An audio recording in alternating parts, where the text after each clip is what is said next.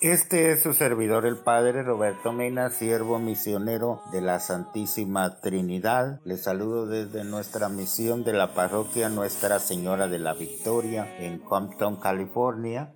Y hoy estamos celebrando la fiesta de la dedicación de la Basílica de Letrán, que es la Catedral del Papa.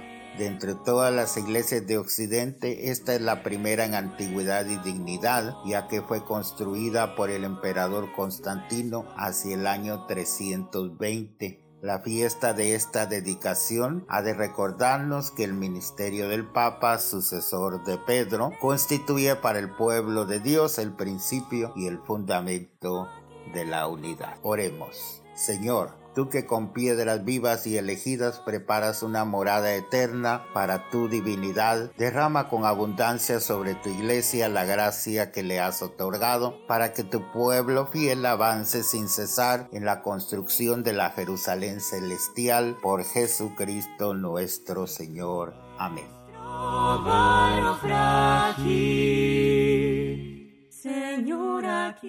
Y el Evangelio está tomado de San Juan capítulo 2 en los versos del 13 al 22.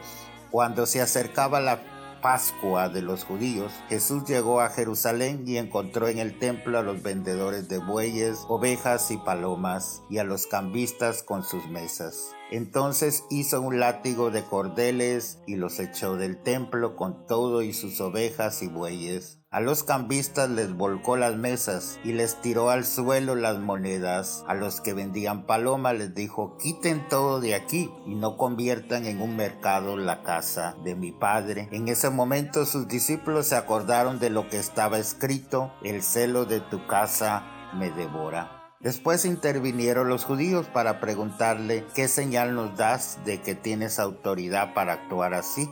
Jesús les respondió, Destruyan este templo y en tres días lo reconstruiré, replicaron los judíos. 46 años se ha llevado la construcción del templo y tú lo vas a levantar en tres días. Pero él hablaba del templo de su cuerpo. Por eso cuando resucitó Jesús de entre los muertos, se acordaron sus discípulos de que había dicho aquello y creyeron en la escritura y en las palabras que Jesús había dicho. Palabra del Señor. Gloria a ti Señor Jesús. Si, eres la vida y amor, ¿a dónde iré? ¿A dónde iré?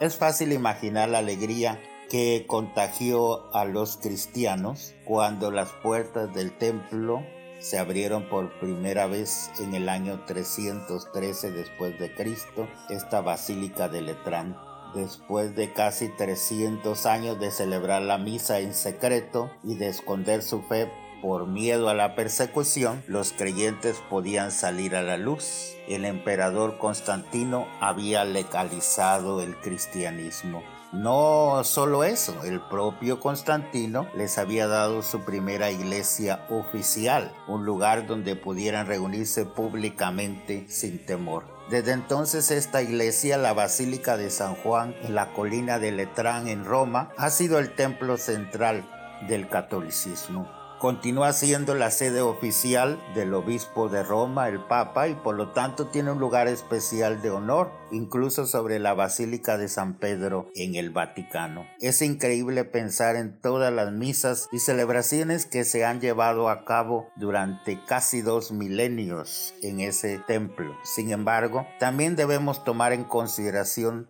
todo lo que ha salido de esa iglesia. La palabra misa es precisamente la misma que en latín misa y que significa envío. Esa es la forma que nuestra misa termina siempre. El sacerdote nos envía y nos dice, en la paz de Cristo vayan a servir a Dios. Eso es exactamente lo que ha sucedido en la Basílica de Letrán a lo largo de todos estos siglos. El pueblo de Dios ha pasado por sus puertas para fortalecer su fe y luego han salido de ahí preparados para proclamar la buena noticia de Cristo al mundo. Al entrar en ella participan plenamente de la iglesia, el cuerpo de Cristo al que Dios desea que pertenezcan y luego lleven esa luz a los demás. Solo piensa, si no fuera por esta madre y cabeza de todas las iglesias del mundo, ni siquiera tendríamos un templo al cual asistir. Por eso es justo celebrar este día de su dedicación.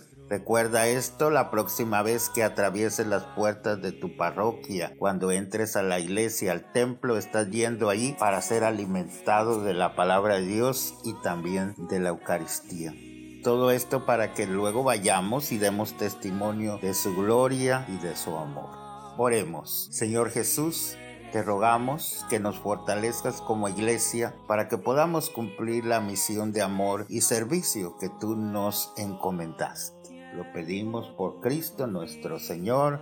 Amén. Y nos bendiga el Dios que es misericordioso, Padre, Hijo, Espíritu Santo, descienda sobre nosotros y permanezca para siempre. Que pasen un buen día en el Señor.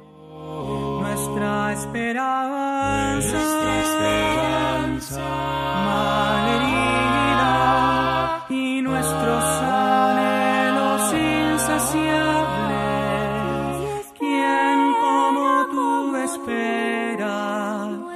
nuestro sí de amor.